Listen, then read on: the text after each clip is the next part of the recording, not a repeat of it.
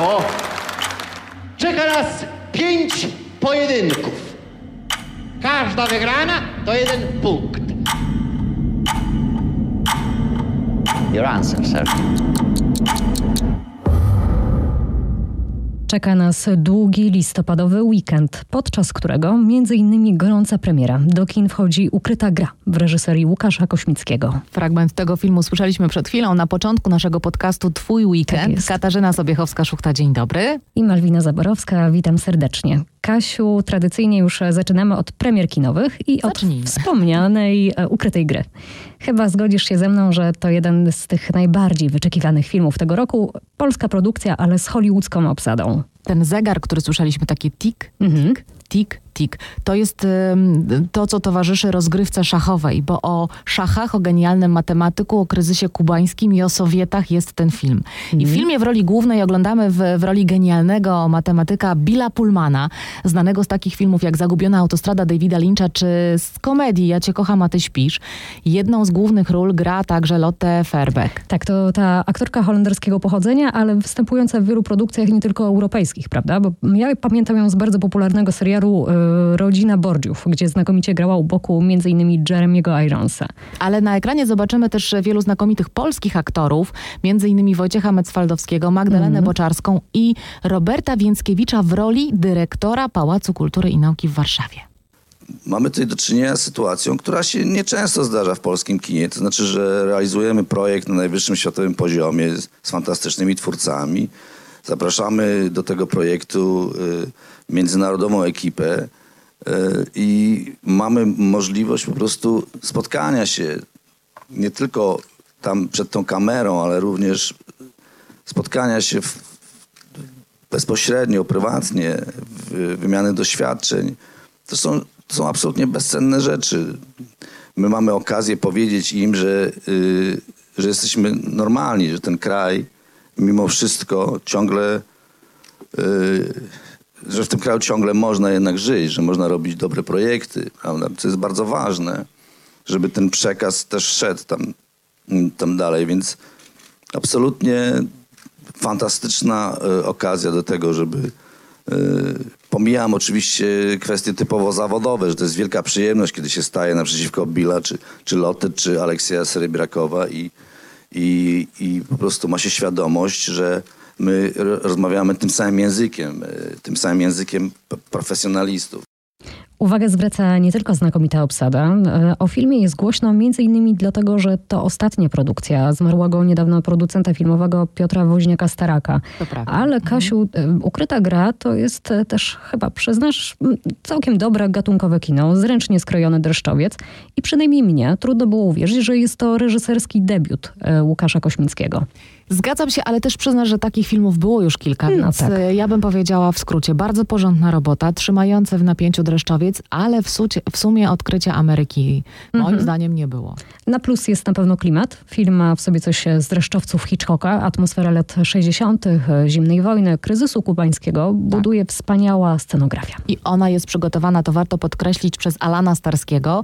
I trzeba też wspomnieć o doskonałych zdjęciach Pawła Edelmana i klimat buduje także udana ścieżka, bardzo udana ścieżka. Autorem muzyki jest Łukasz Targosz. A jak jesteśmy przy muzyce, to piosenką promującą film jest The Secret Game. Utwór nagrała Anna Karwan. Posłuchajmy. Baby, it's not a crime losing your comfort line to start a perfect game. It's not a checkmate, it's rather love and hate to light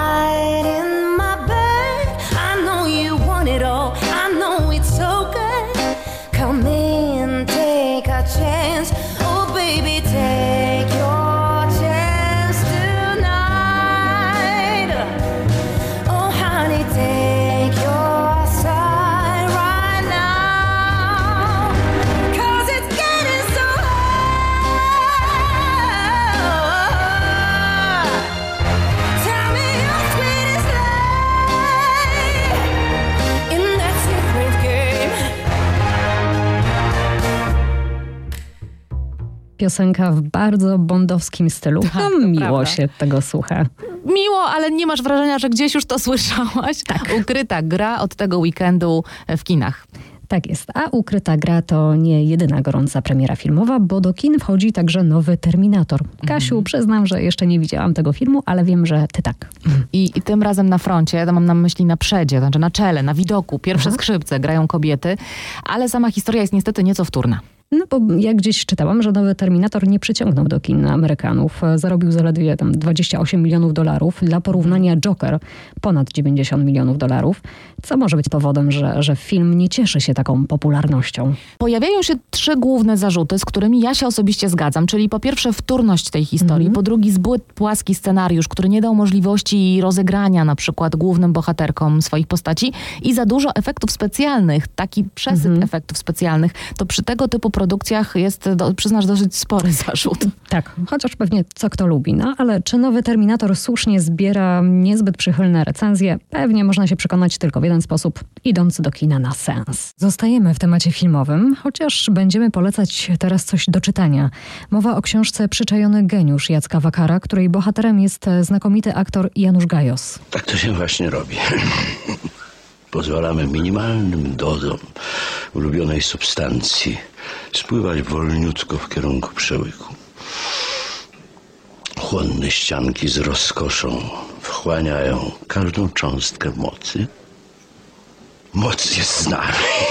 A ze mną w studiu jest e, Maciej Nycz, e, dziennikarz RMFFM. Dzień dobry, bardzo dziękuję za zaproszenie. Dzień dobry Maćku, nam również jest bardzo miło. Przed chwilą usłyszeliśmy fragment sceny ze znakomitego filmu Żółty Szalik e, w reżyserii Janusza Morgensterna.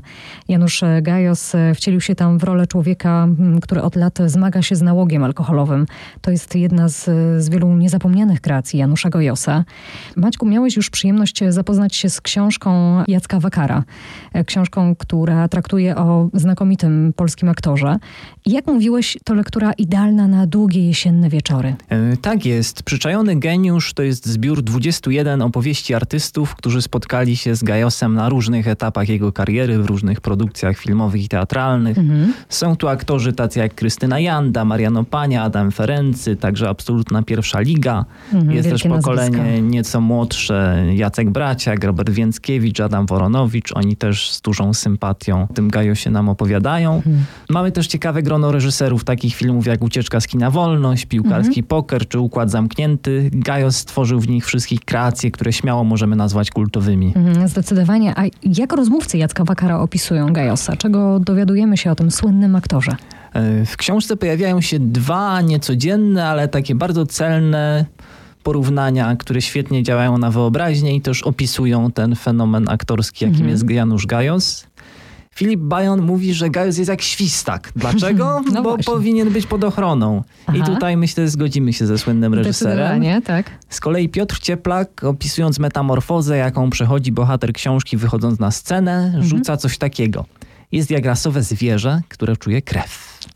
Leniwy kot może długo leżeć, a potem nagle robi skok i jest pozamiatane. Piękne porównanie.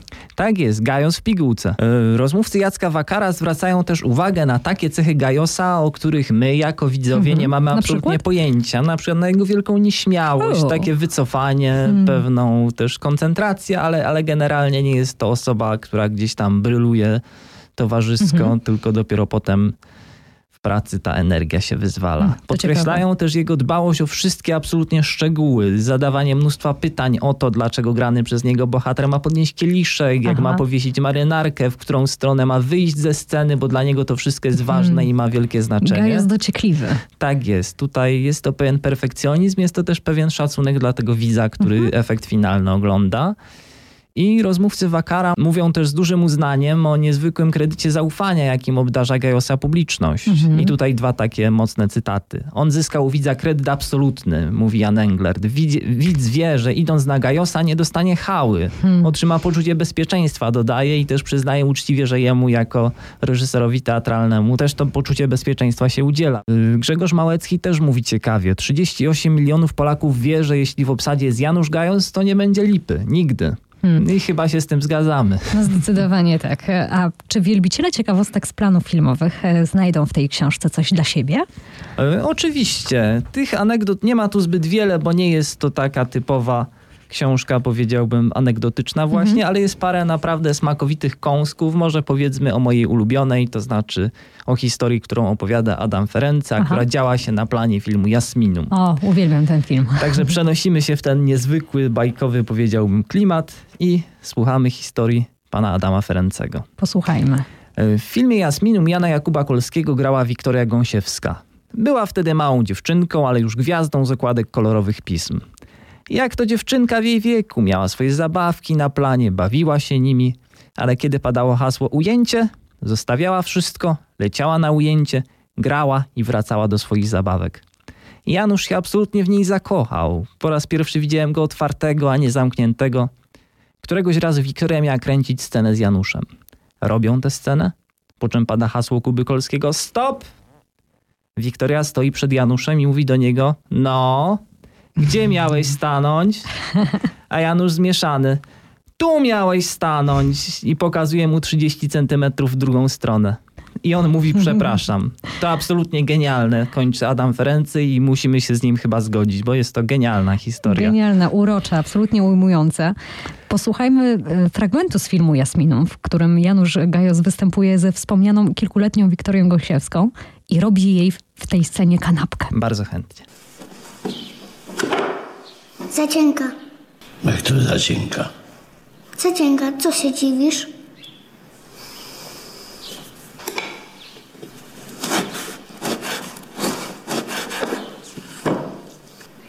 Za gruba.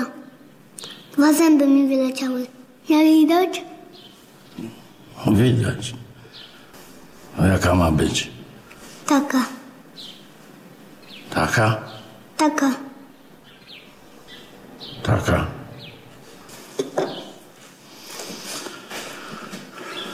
Za mało masła.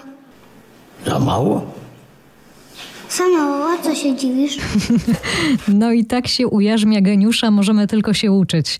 Ta Tak jest. scena e, zawsze poprawia mi humor. E, Maćku, rozbudziłeś nasz apetyt. Poprosimy o więcej anegdot z książki. Ależ proszę bardzo, no to może zacytujmy jeszcze tę historię, którą opowiada Olga Lipińska. O, super. Ona relacjonuje, jak wyglądało zaangażowanie Gajosa do jej słynnego kabaretu, gdzie jak wiemy na długi czas stał się woźnym tureckim. Tak jest. I jak wyglądał ten casting, chociaż casting to jest nieodpowiednie słowo w tym kontekście, już przytaczamy. Mówi pani Olga Lipińska. Jestem uparta i w końcu dowiedziałam się, że podobno mieszka gdzieś na Saskiej Kępie w nowo wybudowanym domu. Nie miał telefonu, więc sama poszłam go poszukać i znalazłam. Otworzył mi drzwi i zgłupiał. Przecież osobiście się nie znaliśmy. Od razu w drzwiach zaproponowałam mu udział w kabarecie. Myślał, że robię z niego idiotę. Chyba pani żartuje. Przecież ja nigdy nie robiłem takich rzeczy. Ja się do tego nie nadaję. Panie Januszu, niech pan przyjdzie jutro na Woronicza do sali Olga. Bardzo pana proszę. Powtarzałam w kółko. I w końcu go namówiłam. Mówi Olga Lipińska i to prawda, bo w końcu go namówiła i zaczęła się piękna przygoda. Piękna kolejna anegdota. Maćku, ja jeszcze muszę zapytać o jedną rzecz, bo z Januszem Gajosem łączy mnie miłość do fotografii. Aktor robi znakomite zdjęcia, miał swoje fotograficzne wystawy. Jestem ciekawa, czy w tej książce też znajdziemy opowieści o jego pasji. Ale rzeczywiście, tutaj można wręcz powiedzieć, że z panem Januszem Gajosem złapalibyście doskonałe porozumienie, bo Aha. fotografia to jedno, ale fotografia też w realiach włoskich. O, najlepiej. Także już zupełnie bliskie tobie klimaty. Tutaj mamy piękną opowieść Krystyny Jandy o tym, jak przyjaciele, właśnie aktorzy, wyjeżdżali sobie do Włoch i tam był oczywiście wypoczynek szeroko pojęty, ale prężnie działało też kółko fotograficzne, które polegało na tym, że pan Janusz co chwila zatrzymywał samochód, więc całą kawalkadę towarzyską, bo tutaj musiał coś sfotografować, właśnie tutaj jakaś piękna przyroda, jakieś piękne zabytki. Co chwila coś się pchało, można powiedzieć, pod obiektyw. Mhm. Więc absolutnie klimaty bliskie i, i roz, rozumiemy oboje ten stan. Tak jest. Te inne historie w, w książce Jacka Wakara. Mm, Mamy nadzieję, że wszystkich zachęciliśmy do sięgnięcia po tę lekturę, a już teraz możemy zdradzić, że za tydzień spotkamy się z Maćkiem Nyczem ponownie. Tak jest, bardzo już się na to cieszę. Wtedy opowiem o innej, niedawno wydanej książce. Ona, podobnie jak ta, o której rozmawialiśmy dzisiaj, poświęcona jest absolutnej ikonie polskiego aktorstwa. O kim będziemy rozmawiać? Na razie tego nie zdradzamy. Tak jest, trzymajcie rękę na pulsie. Teraz zmieniamy temat na patriotyczne. Nadchodzący weekend y, to będzie 101. rocznica odzyskania niepodległości przed, przez Polskę i w naszym podcaście zapraszamy Was na krakowski rynek, bo 11 listopada czwarte ogólnopolskie śpiewanie biało-czerwonych przebojów. I to będzie jedyna taka patriotyczna i bardzo radosna impreza w kraju. Największe biało-czerwone przeboje zaśpiewamy wspólnie z Natalią Zastępą, Roxaną Węgiel, Marcinem Sujką, Kasią Stankiewicz. Jedną z gwiazd będzie też Lamber, z którą rozmawiał dziennikarz RMFFM Daniel Dyk. Lambery w naszym warszawskim studio. Dzień dobry. Dzień dobry. Ale w poniedziałek będziesz w Krakowie osobiście na rynku. Oczywiście, z największą przyjemnością. Czwarte śpiewanie biało-czerwonych przebojów. Jest okazja, to już cykliczna akcja RMFFM. No właśnie, jest, patriot, jest patriotycznie, jest lekko, z uśmiechem. Jedyna taka impreza w kraju. Dlatego zapraszam wszystkich na rynek główny w Krakowie i będziemy razem te polskie przeboje śpiewać. A co ty zaśpiewasz osobiście? Możesz już zdradzić? E, Zdradzę jedny, jeden przebój może, żeby było, była większa niespodzianka. Będę śpiewać między innymi Tolerancję O. Anisława Sojki. To na pewno nie będziesz śpiewać sama. Na pewno. Cały rynek razem z tobą. No właśnie, Tak 11 listopada od 13 świętujemy na krakowskim rynku. Przyjdźcie, zapraszamy was. Będzie Lambery, to już potwierdziła, będzie Natalia Zastępa, będzie Roxana Węgiel, Marcin Sujka, Warius Manx. No, tysiące naszych ludzi, słuchaczy będą, w to mocno wierzymy. Bardzo serdecznie dziękuję, jeszcze raz zapraszamy.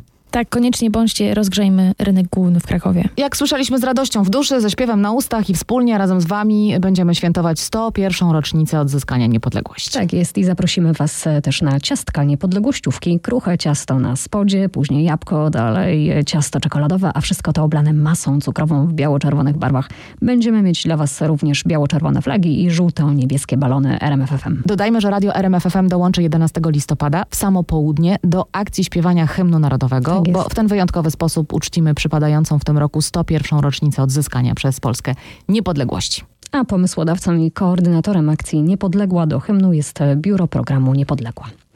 Kasiu, a teraz coś dla ciebie. Impreza Czyli? biegowa. A biegowa, tak. Biegowa. Zawsze, tak, z- zawsze się ze mnie śmiejecie z tym bieganiem. A nie A śmiejemy się, konkretnie podziwiamy. co? E, Konkretnie krakowski bieg niepodległości. Charytatywna akcja, dzięki której można pomóc e, małym pacjentom oddziału kardiologii w Uniwersyteckim Szpitalu Dziecięcym. Cały czas mamy wielkie potrzeby. W tym roku zbieramy na nowe narzędzia chirurgiczne, mówi organizator biegu, kardiolog profesor Janusz Skalski, z którym rozmawiał dziennikarz RMFFM Marek Wiosło. Przed nami bieg e, niepodległości. Co to za wydarzenie i kiedy? Panie redaktorze, jak w ubiegłych latach, fantastyczne wydarzenie dla Krakowa, dla Małopolski, dla całej Polski. To będzie cudowny bieg. To będzie bieg, który w święto narodowe ma wzbudzić najlepsze odczucia.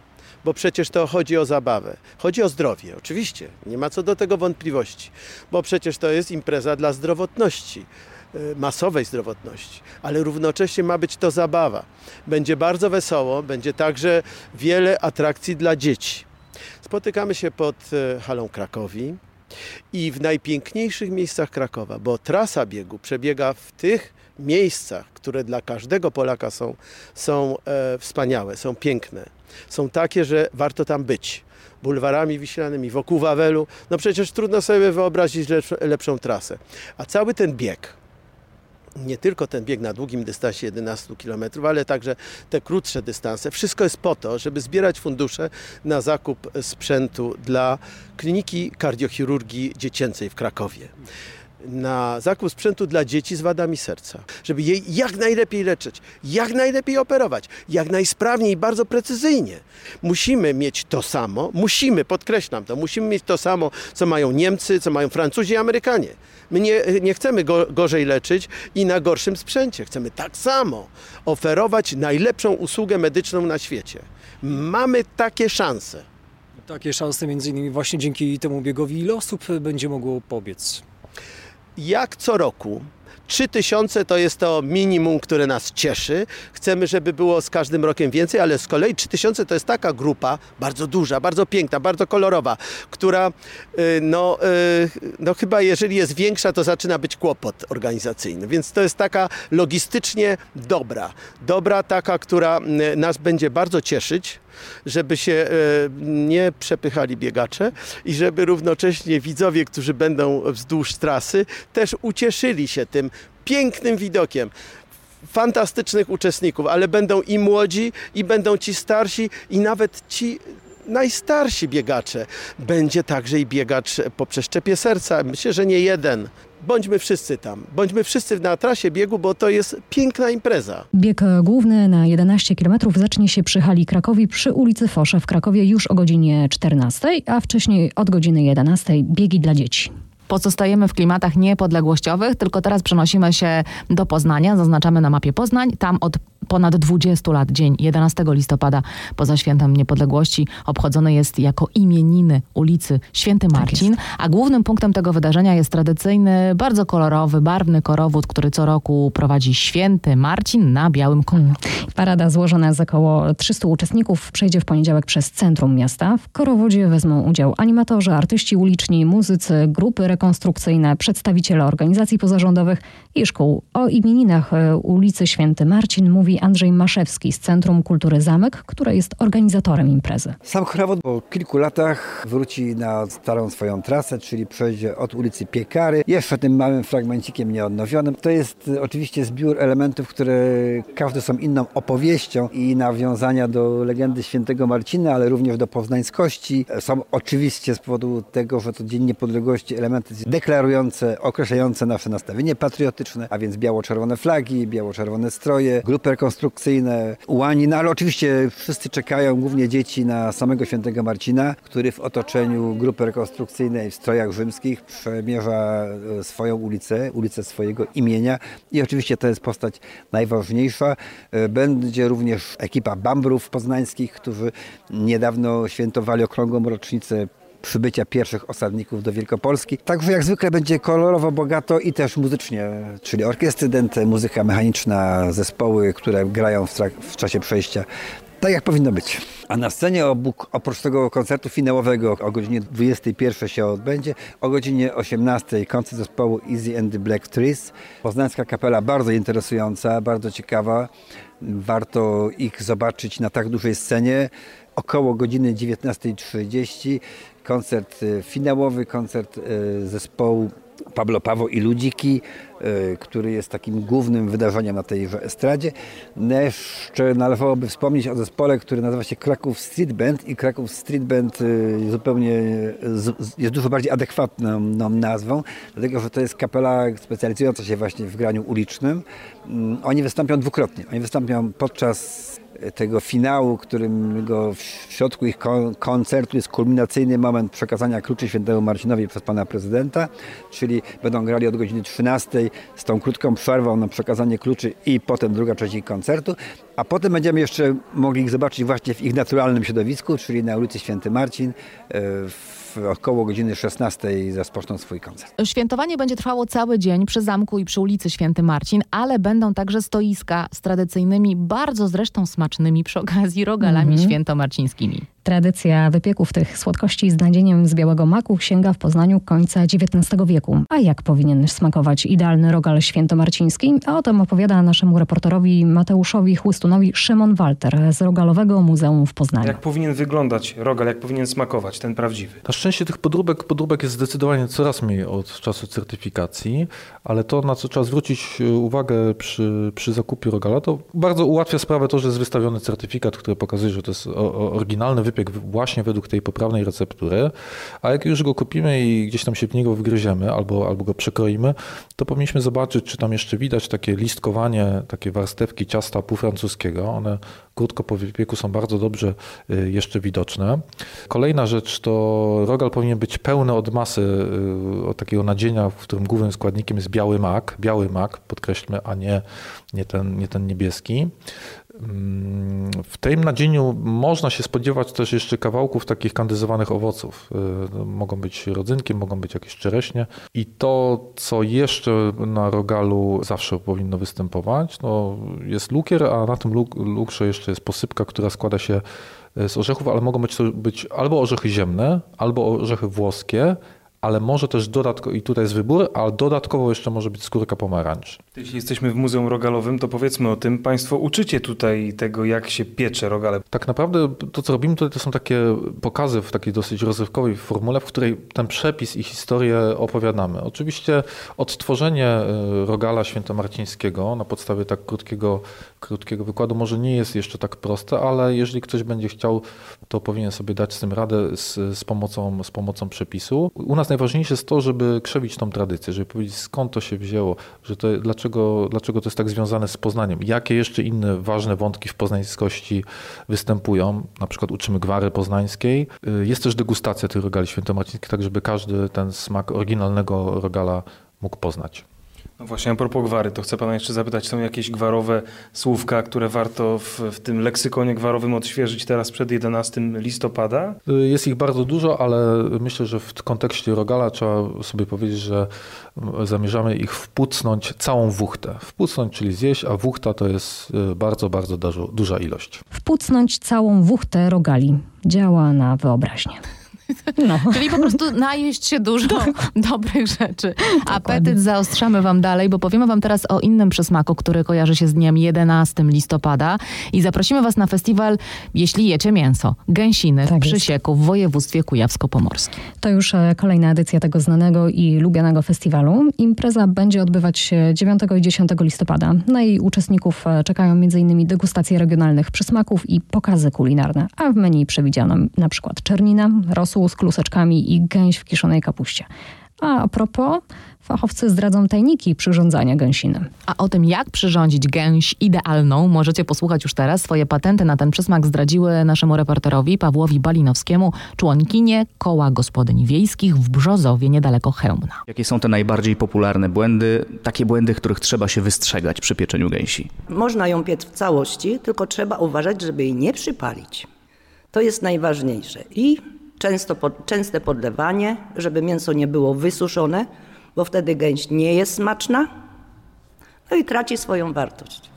Częste podlewanie, ale nie wodą, tylko tym tłuszczem, który się wytapia. Tak, to właśnie po, chciałam powiedzieć jeszcze, zauważyć, że właśnie gęś jest, ma w sobie troszkę tłuszczyku, który się wytapia, jak pieczemy gęś w piekarniku. No i częste podlewanie właśnie tym tłuszczem powoduje, że gęś się staje soczysta, no i pyszna. Jakby miała Pani ostrzec przed czymś ludzi, którzy zabierają się pierwszy raz za pieczenie e, gęsi, przygotowywanie gęsi, to przed czym by Pani ostrzegła? Majeranek. Ja tak polecam, żeby majerankiem nie trzeć na zewnątrz, bo ta gęś się bardzo przypala wtedy. Tego majeranku więcej wrzucić do środka. Czyli e, te przyprawy na zewnątrz, no ostrożnie z nimi. Ostrożnie, sól, pieprz, a majeranek więcej do środka, nie? Bo on wtedy powoduje, szybciej się przypala i ta skórka, wiadomo, ona jest potem taka ciemna. Jeżeli chcemy połączyć wino z gęsią, no to raczej jest to wino w kieliszku na stole obok, a nie w marynacie. A dlaczego, dlaczego nie marynujemy gęsi w winie?